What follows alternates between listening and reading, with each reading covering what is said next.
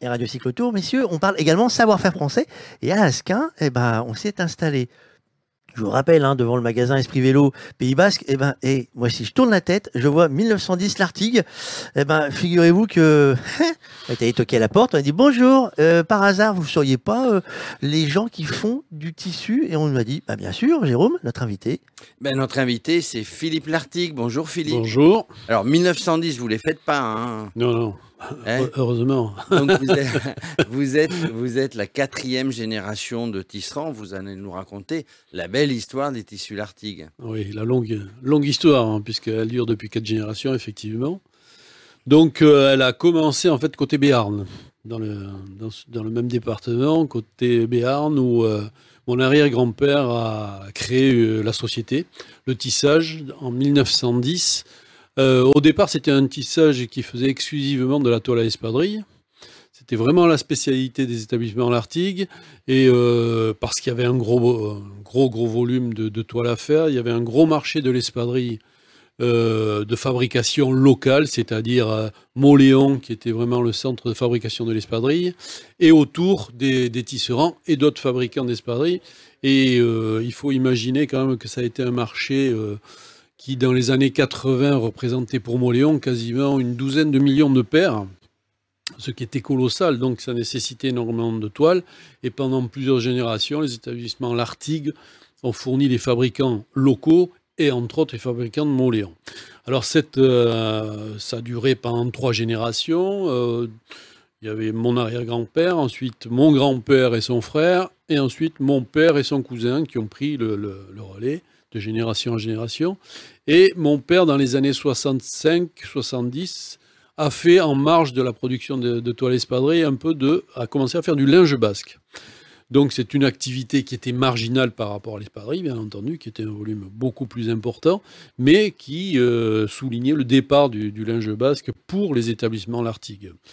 Bon, euh, et ensuite, pendant, euh, ça a duré jusque dans les années 80-82, où on a rencontré les, premiers problèmes pour les espadrilles, c'est-à-dire l'arrivée des premières espadrilles qui arrivaient d'Asie. Donc ça a été vraiment la chute. En quelques années, ça a été une chute libre de la production d'espadrilles locales. Et il a fallu vraiment retrouver rapidement une reconversion. Euh, mon père a, racheté en 85 un petit tissage à Oloron qui s'appelait Tissage Laclos et m'a proposé d'en prendre la, direction, donc ce que j'ai fait, la responsabilité. Et c'est comme ça que je suis rentré dans les établissements par le biais du linge basque et pas par celui de l'espadrille. Alors quand on, quand on parle du linge basque, euh, ce sont les nappes, ce sont euh, euh, tout, tout, ce qu'on peut trouver dans la maison tissée, avec beaucoup de particularités. Une, c'est coloré. Oui. C'est chouette, c'est la joie. C'est la joie, il faut que ça le reste. Non, mais c'est vrai que dès le, dès le départ, c'était franche. Quand je suis arrivé dans les années 85, c'était vraiment la, table et la cuisine, c'est-à-dire les, nappes et ensuite tout ce qui touchait à la cuisine, les tabliers, les torchons. C'était vraiment très basique au niveau de la collection. Basique aussi, il faut reconnaître, au niveau des coloris. On tournait vraiment beaucoup autour du vert, du rouge et du blanc. Donc c'est pourquoi les couleurs basques étaient bien représentées. Et ensuite, les, couleurs ont petit à petit évolué, les modèles ont évolué, et heureusement, parce qu'à une certaine époque, le linge basque a nécessité un renouvellement, et ça a été dans les années 95-2000, où euh, là, il a fallu apporter des nouveautés. C'était un linge vieillissant, entre guillemets, c'est-à-dire la clientèle était vieillissante. Il fallait vraiment attirer une nouvelle clientèle sur ce linge basque qui et, maintenir cette activité vraiment euh, ancestrale du linge euh, localement en, étudiant de nouveaux modèles, en renouvelant les collections et en élargissant surtout les collections. Donc on a apporté ce qu'on appelle aujourd'hui les bayadères, c'est-à-dire ces, tissus rayés, parce que la rayure c'est quand même ce qui singularise le linge basque, mais euh, ça a été des rayures multicolores et on est sorti un peu du cadre de cette fameuse rayure euh, vraiment euh, qui date euh, depuis pas mal de temps, c'est-à-dire début 20e, c'est les sept rayures basques qui composent effectivement le, qui sont une représentation du Pays basque avec les trois provinces françaises et les quatre espagnoles.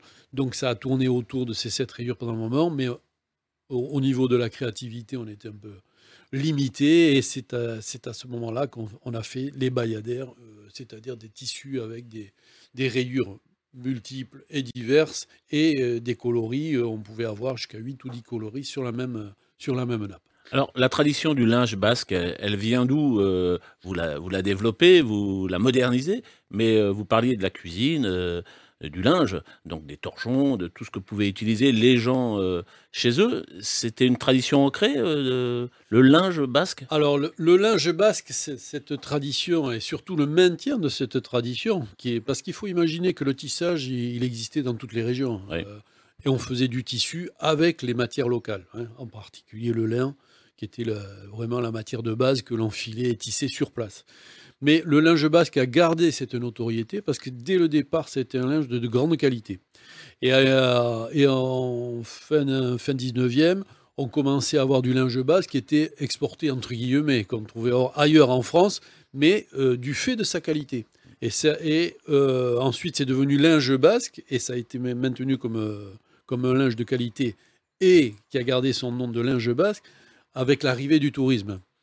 Et, cette notoriété, eh ben c'est grâce à ça qu'aujourd'hui on continue à faire du linge, que les gens connaissent le linge basque. Quand on parle du Pays basque, on parle de la croix basque, du piment et du linge basque. C'est vraiment les, les produits ou les représentations du Pays basque aujourd'hui pour les gens qui arrivent là. Et c'est vraiment la qualité surtout du linge qui fait que aujourd'hui existe encore cette, cette filière importante de, alors, l'accroissement du tourisme oui. Euh, dans le Pays Basque, est-ce que ça a justement permis d'exporter euh, vos produits beaucoup plus loin que la France même? Alors, oui, après, il y a eu une évolution dans, les sociétés, euh, parce que, bon, moi, j'ai eu une société.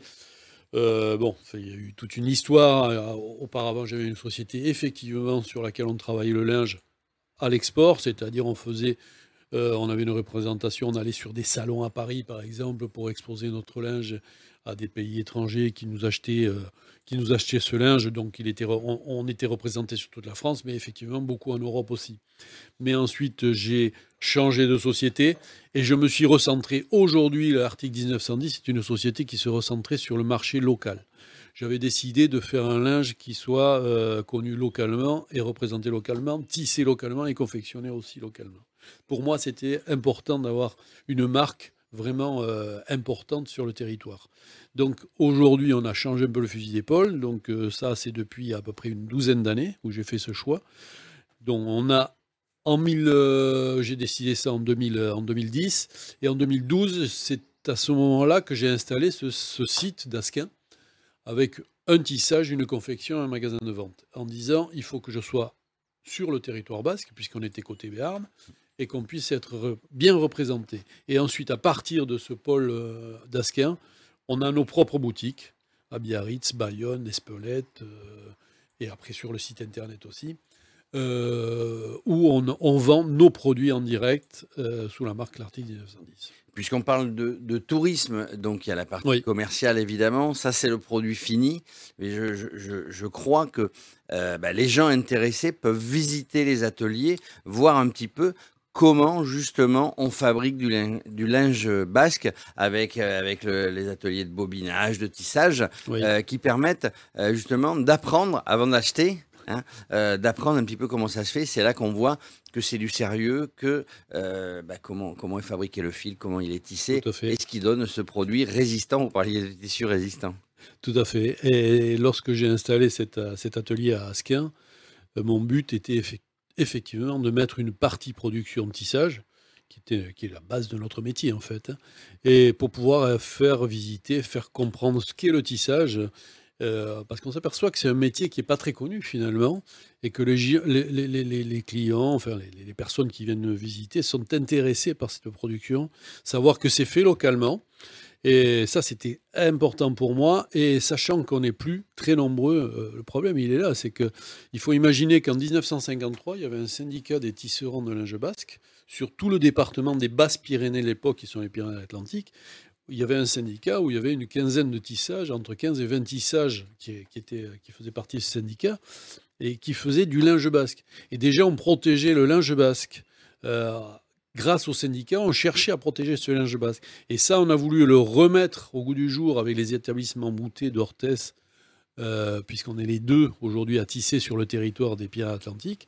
Et grâce à ça, on a réussi à obtenir l'année dernière le, le, fameux label IG, indication géographique linge basque, qui nous permet, en tant que producteurs locaux, confectionneurs locaux, de pouvoir euh, proposer à notre clientèle un linge vraiment garanti au niveau de la production.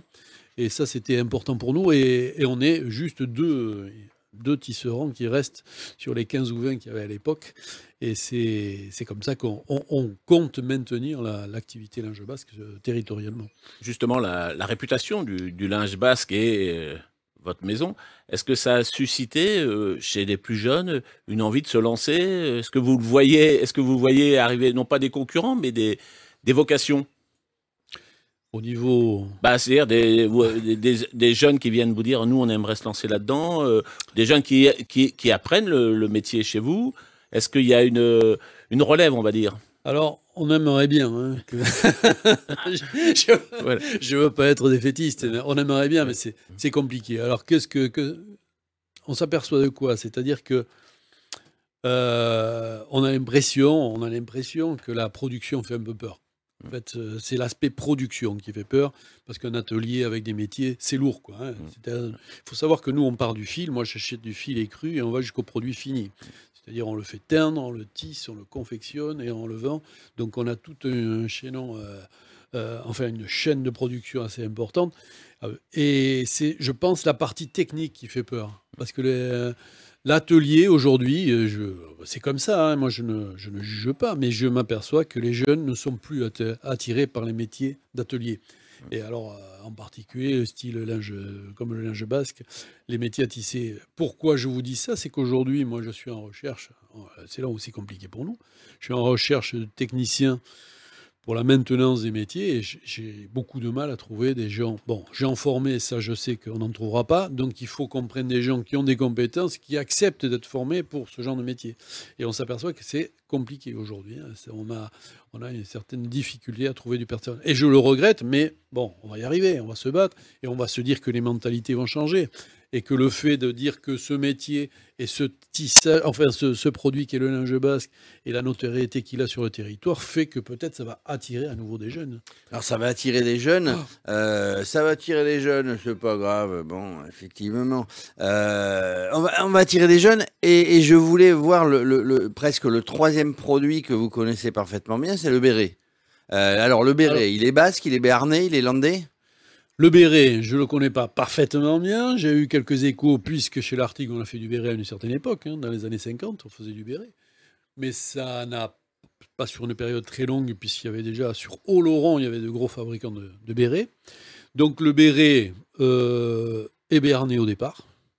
je pense qu'on ne peut pas le contester, c'est-à-dire qu'il a été fabriqué dès le départ plutôt euh, sur le Béarn, entre Naï, Oloron, enfin c'était vraiment les centres de fabrication du béret. Et, pourquoi il est devenu basque euh, Ça, on parle effectivement du béret basque. Alors après, on dit qu'il y a deux différents bérets. Il y a le béret basque qui n'est pas la même forme que le béret béarnais aussi. Bon, mais euh, aujourd'hui, ce que je sais et ce que je remarque, c'est que la plus grosse fabrique est toujours à Oloron.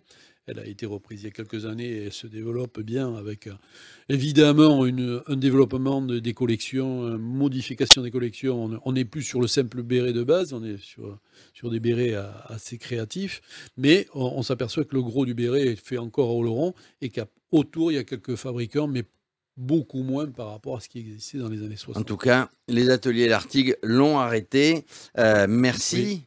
Euh, merci de nous, de nous avoir re-raconté l'histoire, raconté l'histoire de tous les tissages. Je rappelle, euh, bah, si vous êtes sur Asquin, donc euh, le linge basque, l'atelier à visiter et la boutique commerciale des établissements Lartigue. Quatre visites par jour, excusez-moi. Quatre visites par jour, voilà, c'est clac, clac, clac. et sur Biarritz, et, aujourd'hui Tour de France oblige, c'est fermé. Boutique à Biarritz, vous l'avez dit, boutique à Saint-Jean-de-Luz, boutique à Espelette et boutique à Bayonne. Et on peut aller aussi à Oloron. Bien sûr. Puisque le, le tour passera Leron. Oui, euh, le 5. dans, voilà, dans trois jours. Exactement. Deux jours. C'est ça, dans deux jours. Voilà, on Alors, vous suit. Moi, je, je vais faire mon curieux. Je vous ai vu arriver avec un sac. Oui. Il y a quoi dedans Je vous ai apporté un, un de nos produits. J'ai pris euh, un produit, c'est-à-dire c'est un sac, ce qu'on appelle le sac shopping. C'est un grand sac qui permet d'aller faire les courses au marché de Biarritz. euh, Que- quel, est le produit, quel est le produit le plus vendu euh Il y en a Bon, un on- qui sort du lot aujourd'hui, aujourd'hui, euh, ce qui reste quand même le produit de base pour nous, c'est vraiment la nappe, nappe et serviette. Hein. Alors ensuite, euh, ce qui tourne autour de la cuisine aussi. Tablier. Mais on a- oui, voilà, tablier, euh, torchon, l'air de rien, parce qu'à un moment, on nous avait dit, le- il y a quelques années, on m'avait dit le torchon, ça va disparaître. On n'en a jamais vendu autant. ça veut dire que c'est- quand même. Il a la je crois que ce sont les couleurs, l'attrait de ce produit, ça vient de là. Mais c'est vrai que, bon, euh, ça reste quand même la table pour nous, le, le gros produit. Mais on a développé autour, et c'est ça qui fait plaisir, c'est de faire découvrir aussi des sacs, des, des, des, Des trousses de des toilette. trousses de toilette, exactement, des trousses de maquillage. Des chaises longues. Ah, évidemment, la chaise Évidemment. longue qui s'est bien développée, Bon, vous avez j'ai raison. pas, de bol parce que je suis venu en repérage il y a quelques jours. Il y avait des espadrilles et puis je me suis pas rappelé qu'ils étaient fermés aujourd'hui. Ah, ouais, ouais. Pas de bol pour, acheter des espadrilles. On va aller à la boutique de Laurent. C'est ça, on reviendra. Merci beaucoup. Mais je vous... Euh, c'est moi qui vous re- remercie de m'avoir reçu. Et on est parti pour faire la suite euh, parce que c'est pas fini l'émission, les gars. hein. Il y a encore du peu de boulot.